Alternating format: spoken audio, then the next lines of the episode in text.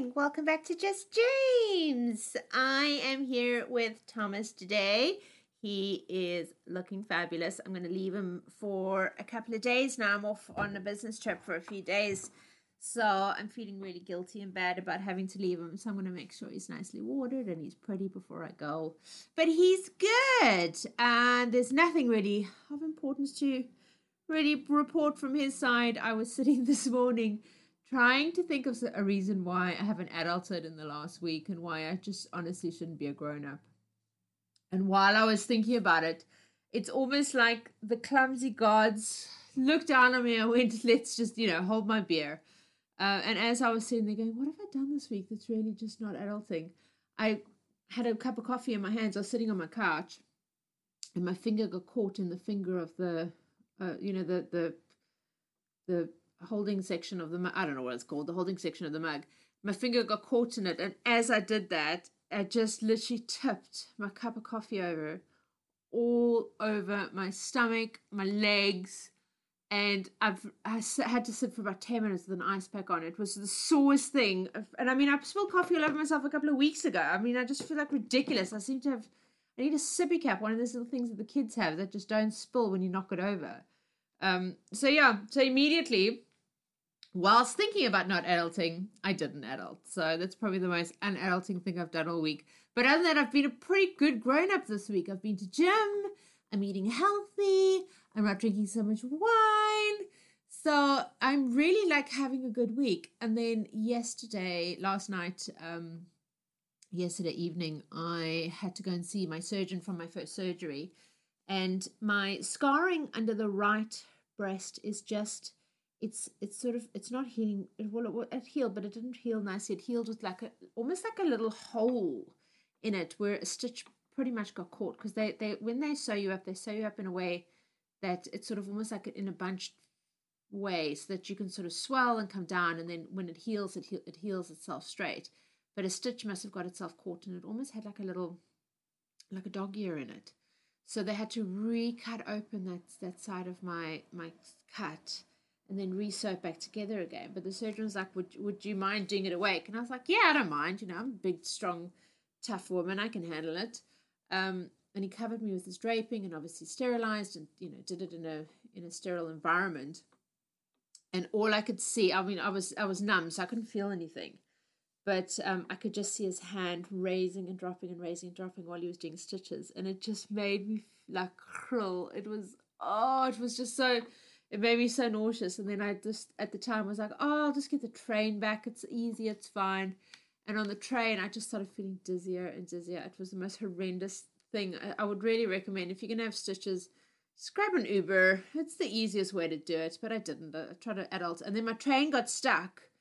Um, yeah, a, a train further down the, the thing, you know, the route had broken down. So, of course, we got stuck behind one stop and I was texting all my mates while I was on the train. I was just like, I feel so dizzy. I feel so nauseous. I just want to like get home.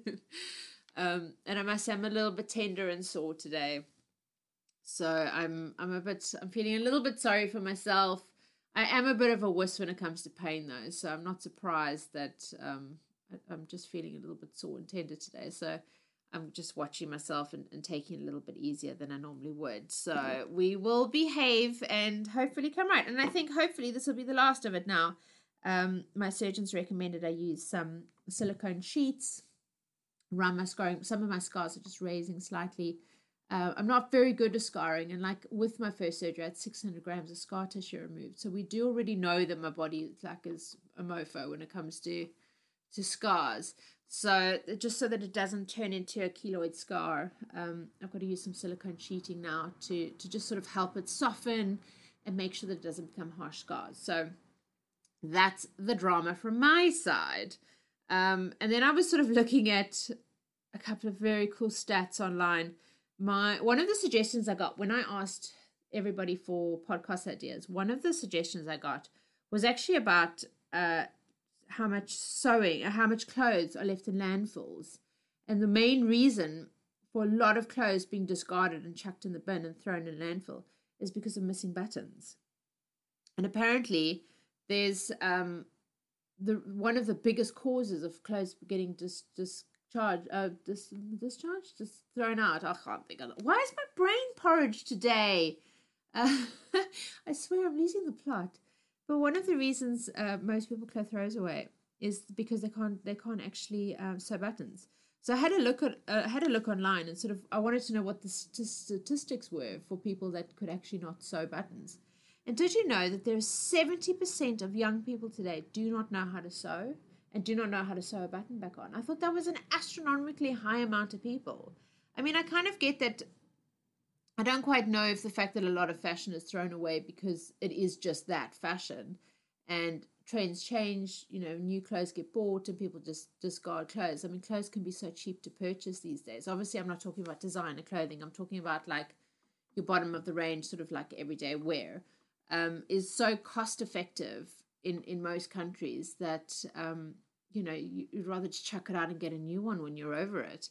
Um, but I was curious also to know if anybody really used some of these like subscription services. I mean, there's some services where you pay, I think it's like ninety nine pounds per month, and you get to wear like an unlimited amount of designer clothes for the month, and you just literally just send it back, you rent it. And I was quite curious to know if people were, are shifting towards that, or if there's just sort of like a core audience for that. Do people prefer to buy their own clothes? Do you buy clothes because you're going to wear them 20 times and then chuck them out? Or are you buying clothes for a certain occasion? I was just very curious to know where where people's minds are at about fashion. But in, in finding out the facts about 70% of people don't actually know how to sew, I found some other very cool facts about sort of millennials and, and, and youths of today, if you want to call them. And um, did you know that most people, you know, on social media, so many people take pictures of their food, they post pictures of their food, but 30% of college students don't actually even know how to boil an egg. And they obviously, I mean, the amount of cooking, I think cooking, uh, and we know when I was at school, you could you could choose like woodwork, go and do like woodwork and stuff, or you could choose like home economics where they teach you how to bake and and sew and do all of that. I wonder how many kids are actually still doing that. Are the schools still offering that these days? I mean, I don't even I don't have kids, so I don't really know, you know, how the curriculum works anymore. I mean, the, the last time I ever asked a youth what they was learning at school was probably the last time I asked somebody what their favorite dinosaur was. So I mean, I really don't know. Um, so was, it was just very fascinating and that more than half of American teens, which is 52%, don't know how to change a tire. Um, and it's better to learn now than literally be on the side of the road and not know how to do that. I remember I must have been about 22, 23, and I had a flat tire. I was living with my, my ex at that stage, and I had a flat tire, and he was ignoring me. And I'd asked him to change the tire for me, and he was having one of those things where he was watching TV, and you're like, please go change the tire, please go change the tire and he ignored me, and ignored me, ignored me until eventually I sort of like lost my cool. And I went out and I was like, well, I'll change it then for myself. And it was probably the best lesson I ever learned because I was forced to literally sit there and learn how to change a tire by myself. I mean, I did go and eventually ask him for help and he did come and help me and he did teach me how to do it. But it was it was a lesson that I, I at the time thought I should know these things, you know, I should really know how to how to like adults by myself. Um, and now I know how to change a tire. You know, I, I try and like learn all the skills, the like life saving skills, how to make a fire. I mean, I can't braai or barbecue, as you may put it in in most of the world. Um, I, I really, I honestly don't even know how to do it, and it's probably one of the skills I should learn. But um, you know, I think being able to make a fire or be you know be able to fend for yourself if you were ever like in a dire situation is probably something you should really learn and I, should practice what I preach and actually learn how to actually braai. So I, I, think that that'll be my one of my goals for this year is to actually learn how to braai something. Um, and then they also found out that people, a, a, university in Missouri did a study that looked at adults' age groups, and millennials are the worst at knowing how to do their laundry. Apparently, a lot of people don't know that they should separate colors, how to use the machines, what sort of detergent you should use it's um, there's quite a lot of people that actually don't really know how to do that and i'm living on my own have sort of learnt through my mom how to do a lot of these these life skills so really something to learn um, one of employers most annoying habits is people coming in late and a bad attitude coming is probably the second most irk thing that, that employers don't like.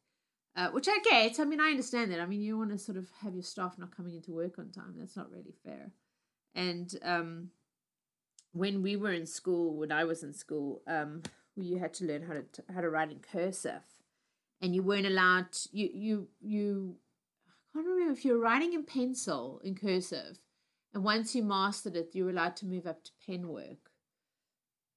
Or yeah, that's what it was. Yeah, so you had to learn how to write in cursive in, in pencil, and then once you you had sort of like mastered that, then you you moved up, and it was quite like a big big day when you're allowed to move to pen and you were sort of suddenly a pen user.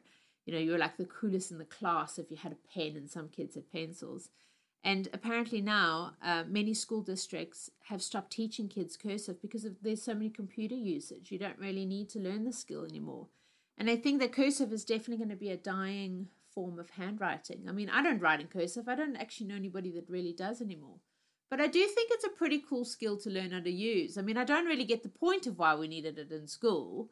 Um, you know, there's a lot of things in school we learned that probably were re- are kind of more irrelevant now. I mean, I've never needed to know how to do a pie chart in, in my day life or, you know, h- how to get x to cross y minus by t. I mean, like, I just, I've never ever used any of that information since I left school. But uh, it would be quite sad if the cursive is, is going, is sort of dying dying as a a form of handwriting. So um, I thought that was really interesting.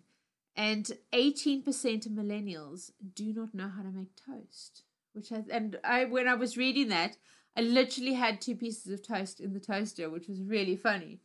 Um, and I just I quite enjoyed that little fact this morning. So I thought as as an homage that I'll have toast for breakfast. and um, although one last little one last little fact and then i'll move on to to what i really want to talk about today.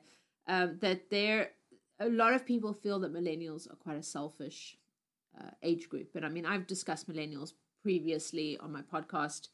Um, but did you know that 87% of millennials donated to charities in 2014 i don't know about today's date. I mean this is the the document or the article that i was reading was from 2014 but I just thought it was quite interesting that that for the impression that millennials are really selfish, so a lot of them actually do care about charities and do actually donate to charities. So we're not that much of a bad bunch, to be fair.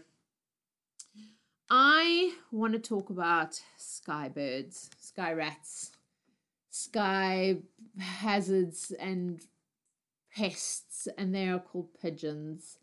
And pigeons we you either love them or you hate them. They've certainly marmite, and I think most people dislike pigeons, and they've got such a bad rep, and they're just seen as this disease carrying mess of a dirty sky rat pigeon, as we call them in London. Um, you know, not many people like pigeons. You chase them away, and yet, um, you know, at the end of the day, pigeons are actually. I found out some very cool facts about them, and they're actually, I have to admit, a very freaking cool bird. And I put my hand in my hat and go, this, I have to admit, I always thought that they were annoying birds. And now that I've learned a couple of facts about them, they are very, very, very cool. So, pigeons are known to be dropped about 10 kgs of poo per annum on our sidewalks. I mean, this is not why they're cool. Can let me just verify. This is just some facts that I'm giving you first. And pigeons are really, really disliked because of their quantity, not because of their quality. And I think it's because there's so many of them. But pigeons are actually a highly intelligent bird that have learned how to be successful in our cities. There, I don't know this, but there's about 300 species of pigeons all around the world, and that's pigeons and doves, and I think they're related. But the pigeons that you sort of see in, in town, in, in cities, are called rock pigeons and um, they are known in the wild. They would live on like rock surfaces, hard surfaces. So because our cities are concrete jungles, we've literally given them the most perfect environment to, to thrive on. That's exactly where they need to be to to sort of survive as a species. And and we all feed them. You know, we we feed the ducks in the park, we feed the pigeons in the in the courtyards. We drop food uh, you know, everybody has lunch, they sort of eat on the road. So we've created this environment that makes them absolutely vital. I mean, it's, it's vital for them that that we sort of have these environments for them. If we didn't have big cities, they would they would go back to you know the the, the hills and the and the rocks that they required, and they wouldn't sort of con- congregate around towns as they do. But their their numbers do need controlling, and traditionally they would um, they would sort of we, we traditionally we wouldn't feed them. You know, we would put noise scarers or like trained hawks and things like that in to hunt them down to reduce their numbers. But they're too successful the way that we've created this environment for them that they're just going to thrive in. So we don't have, you know, like in the wild, they'd have like hawks around that would, you know, hunt them down and sort of, you know, eh, the, the food chain of life. They would they would sort of get culled down really quickly. But in major cities, a hawk's not going to go into a major city. So pigeons have sort of create they've got this environment where they can just literally just thrive. But um, the only thing we could do to sort of reduce them is sort of make our surfaces less accommodating for them, which we do. I mean, a lot of us sort of put spikes on. You'll see, you know, if you if you look up and look around the buildings, there's a lot of spikes and, and netting and stuff on the buildings to stop the pigeons from from actually congregating there. Um, but we're we're and we you know architects are designing our buildings now with spikes and ledges and stuff so that they can't it's uncomfortable for them to actually sit on so we but they are very intelligent they're really really intelligent birds so sometimes like we see monkeys as really intelligent but did you know the pigeons are actually just as clever they're amazing speed animals as well pigeons are built for endurance and speed so you get your like homing pigeons and things like that that are designed for racing. You get racing pigeons. So they can um there, there's a recorded flying non-stop for a thousand miles and they apparently did 120 kilometers per hour on a thousand miles. And the biggest predator to them is something called um, peregrine falcon, which is one of the fastest birds in the world. But pigeons can often even get away from these um, peregrines um, which is because of their speed. So some racing pigeons can get sold for up to twenty, uh, sorry, two hundred thousand pounds because of their speed and their endurance that they can handle.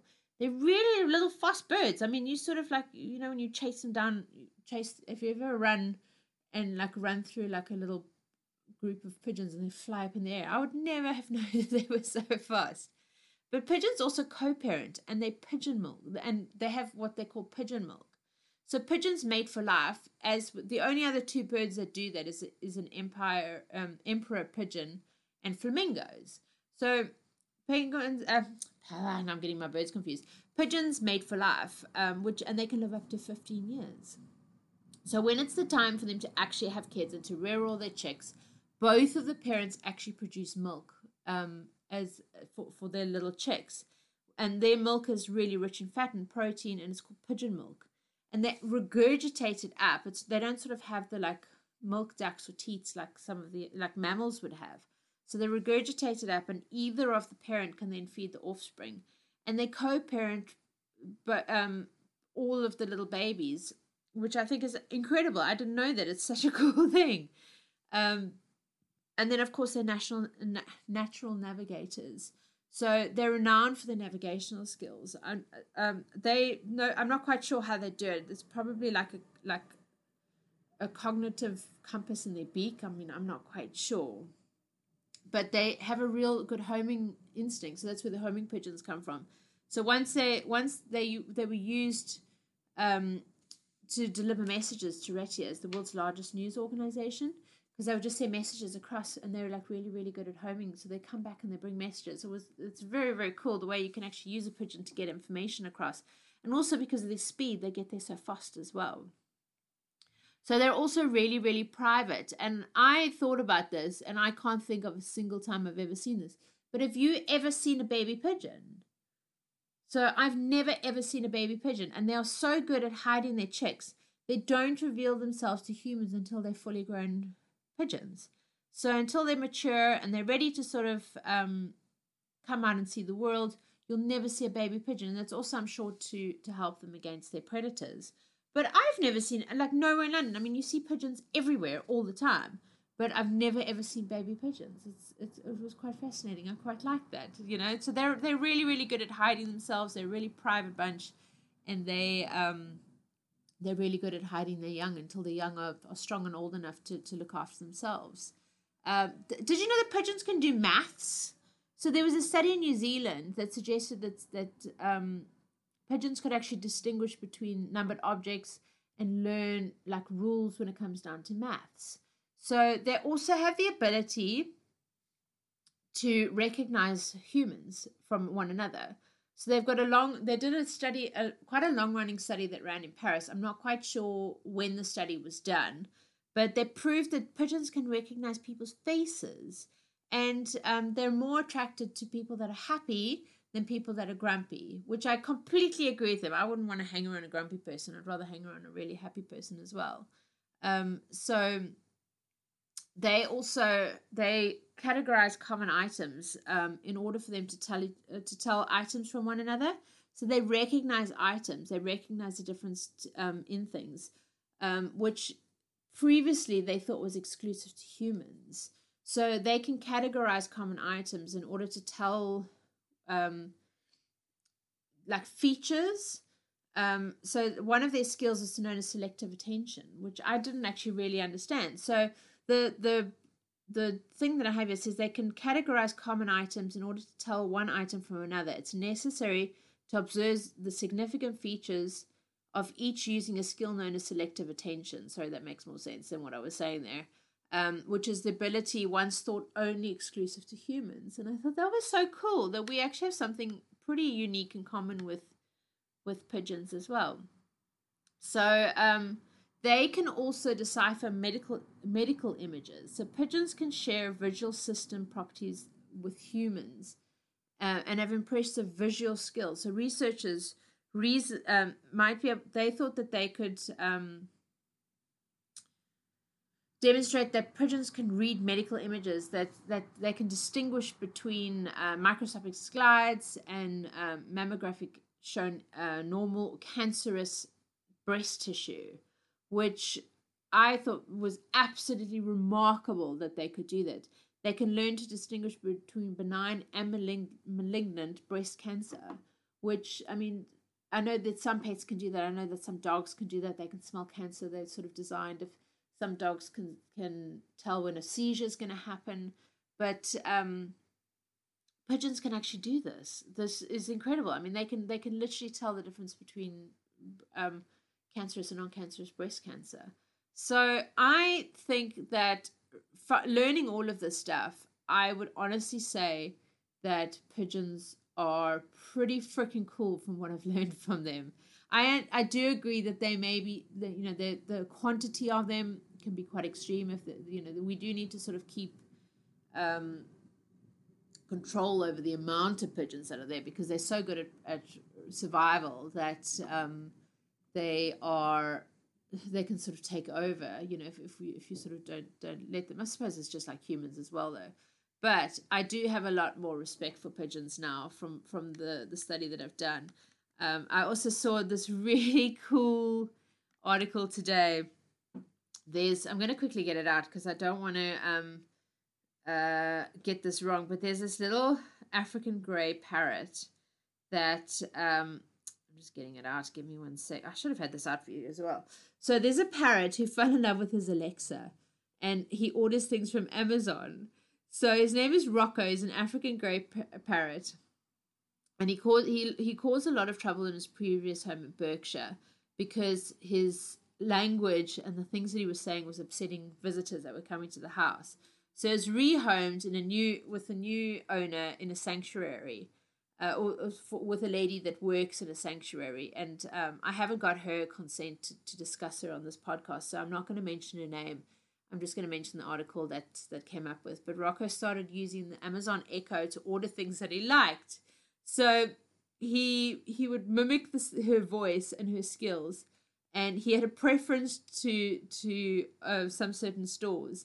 And what he would do is he'd order his favorite foods. He would mimic the speech. Um, of his owner, ordered the stuff that he liked, the fruit he liked, a couple of treats, a couple of toys that he liked. But he was also really good at mimicking um, voices of, of other people. And um, she she said often he would just should he would check the shopping list when she came home and, and cancel the items that he had ordered because he'd sit and order when she wasn't in. But he was he liked things like melons, broccoli, raisins, and ice cream. and he also ordered the the three random things that he ordered as well. He ordered a kite, he ordered a kettle, and he ordered a light bulb. so I really love that. But he dances to he he voice activates his Alexa for songs that he wants to hear. So she'd come home and you'd have like rock music playing. She'd also come home and there'd be like romantic music playing. And all day long he would flirt with Alexa and literally talk to this Alexa all day long and actually have friends with, with this Alexa. But I loved the fact that this African grey parrot was doing this. It's so so bloody cute. so I think having a uh, a parrot in the house would definitely be a good uh, a good pet to consider as well. Um, um, so that yeah, I love that story. I read it earlier, and actually the the person that sent me the um the information on the pigeon, um, I sent that over to to that person. I was like, you're gonna love this story as well. so anyway, uh, I found out something very cool. Well, I don't know if it's cool, but um, there's a most there's a decline in Japan at the moment well, one of the biggest declines is in Japan at the moment, where there's entire towns that have been closing down schools because there's no children to fill it. In our latest generations, we're opting to have relationships with robots and operating machines, and we're all sort of more work focused. We're more focused on ourselves. We're also a little bit more selfish, I want to say. That's my opinion. That's entirely my opinion. Um, I mean, I'm 36 now. I don't have children. Um, and I think it's because I've sort of lived my life. I haven't sort of reached a point where I've suddenly, you know, I've had, I mean, I've, I've always wanted kids, sure. Um, and I do, I do, I certainly do want children. Um, but I've never felt that it's lacking or missing from my life at this point in time. So people are opting to sort of not breed anymore. So there's so many, there's, there's these towns where there's just no children to actually fill schools, so they have to fill. They're, they're having to close down. But I'm very, I'm, I'm interested to know what that's going to mean for our next generation because as although we have seven billion, eight, I don't even know the number, seven billion, eight billion people on the world, on the on the world, on the planet at the moment. Um, you know, if those numbers are declining, you know, where is it going to leave our population? Is it a good thing for our population? Is it a bad thing? Are we culling ourselves in our own way. I mean, I know things, you know, there's always diseases and illnesses that are going to try and curb us as, as a species to bring down our numbers. But are we are we naturally doing it ourselves these days? It's quite I'm quite interested to know um, what your thoughts are. So last week's conundrum, um, I've had two people out of I think there was seven, um, I, I think there's 17 of you that came back to me with answers. Two people got it right. So well done, you two. I'm very proud of you. They, and guys, I really like the fact that you tried the conundrums. If you ever want to try the conundrums, um, you can put send your answers to me on my Facebook page, Just James Podcast, or my Instagram, Just James Podcast, which is just underscore James underscore podcast. I put inspirational quotes up at the moment. Um, I will put my Twitter together. I just I need to do it it's I'm also getting my artwork done at the moment from a, an amazing artist called um, called Sarah. She's um, I tag her in the Instagram, and once the artwork actually launches in the next sort of days or two, I will certainly be tagging her in it. She's done an incredible job at designing a cartoon character of myself and Thomas. It looks incredible. I'm so excited. She's done such an amazing job. But if you also, if, so I'll be putting up, I put up a lot of information on there. I'll be putting inspirational quotes that I like, information about the podcast, and of course the conundrums. Direct message me on my on my social media with your answers or anything you want me to talk about. If you want to be on my podcast as well, approach me. If you want to sponsor my podcast, please approach me. I am always looking for inspiration and guidance and help. And, um, you know, I'm growing this podcast is still so new for me. This is my sixth podcast. I'm growing with all of you. So I want this, you know, for, for the o, the OGs that are going to be with me from the first podcast through.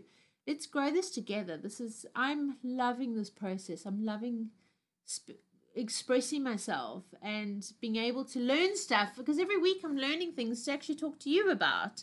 And things that I find interesting, I'm sharing with you. So um, let me know. You know, let's let's collaborate together and make this podcast what you want to listen to. So back to the conundrum. As I was saying, if you have any, any answers, let me know on my social media because it's always going to be good to to see who wins. And as I grow as well, I'll start giving out prizes for for people that get the conundrums right. So last week's conundrum is I'm as small as a pea, but I'm as big as the sky, and I don't belong to the person who purchased me. What am I? I'll repeat that because it's quite a complicated one. I am as small as a pea, but as big as the sky, and I don't belong to the person that purchased me. What am I? The answer is a gift. So well done, you two. I'm not going to say who you are um, because I have no prize for you, but hooray, you can own your heart that you're special. Uh, this week's conundrum What do you call eight hobbits? What do you call eight hobbits? And it's probably something you can just Google, uh, which is probably unfair, but I'll give you a nice and easy one this week. Just this week, though, then I'll make it harder afterwards. Um, talking, going back and talking about social media, I really think that my algorithm on social media is absolutely inaccurate at the moment because the adverts that I get on Instagram, you know, normally it's something you've looked at on Google it's things you think of. You suddenly think, "Oh, I need to go to the dentist," and then suddenly you have adverts for teeth whitening. It's it's like horrifically accurate how your how your algorithm seems to work. But I am only getting adverts at the moment for cat toys. I don't have a cat, and personally, I, if I do ever get a pet, it will probably be a bunny or a dog. I'm I'm not. I think I a cat. I mean, I like cats. I don't mind cats at all. Cats don't particularly like me, and I think it's because we I'm a dog person and I have a degree, which is something interesting you different you'll know about me, is I actually have a degree in dog psychology and behaviorism, and I'm a qualified dog groomer. So and a dog nutritionist actually. I have a certificate in dog nutrition and dog first aid. So I'm definitely a dog person. I adore animals. I adore pets, but uh, cat toys I don't get. I don't understand why I get it. The other thing I'm getting is for wigs. And I mean, I've got really long, long hair. I would there would be no need for me to use a wig. There, I honestly, my hair is so thick. I get it from my mama that I really don't need extensions and like wigs extensions. I get all of those adverts as well. And the last thing I get adverts for consistently is children's toys. Now, I mean, I've mentioned this in this podcast. I don't have children. I mean, some of my friends have small people, but like not to the point that I would be like, oh my God, they need this for their small person. I I just I don't understand the algorithm. Uh, what have I looked at that my my phone's gone? You know what Jamie needs? This. This is what she needs right now in her life is a wig. So it's very odd. If you guys get any strange Instagram things, let me know. I want to know what your strange algorithms alg- algorithms are getting on your social media.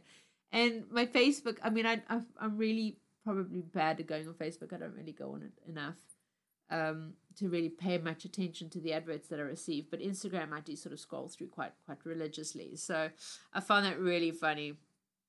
Anyway, guys, my motivation for this week is um, do, what we fear of doing the most is usually what we need to do. So if there's something that you're really avoiding and you don't want to face, I think that it's a really good opportunity for you to face it this week. Let's face our fears together. Let's make a better tomorrow for ourselves. And once that fear's gone, we can just live a happier life. So, sweet dream of puppies, everybody. I hope you have an amazing week. Goodbye.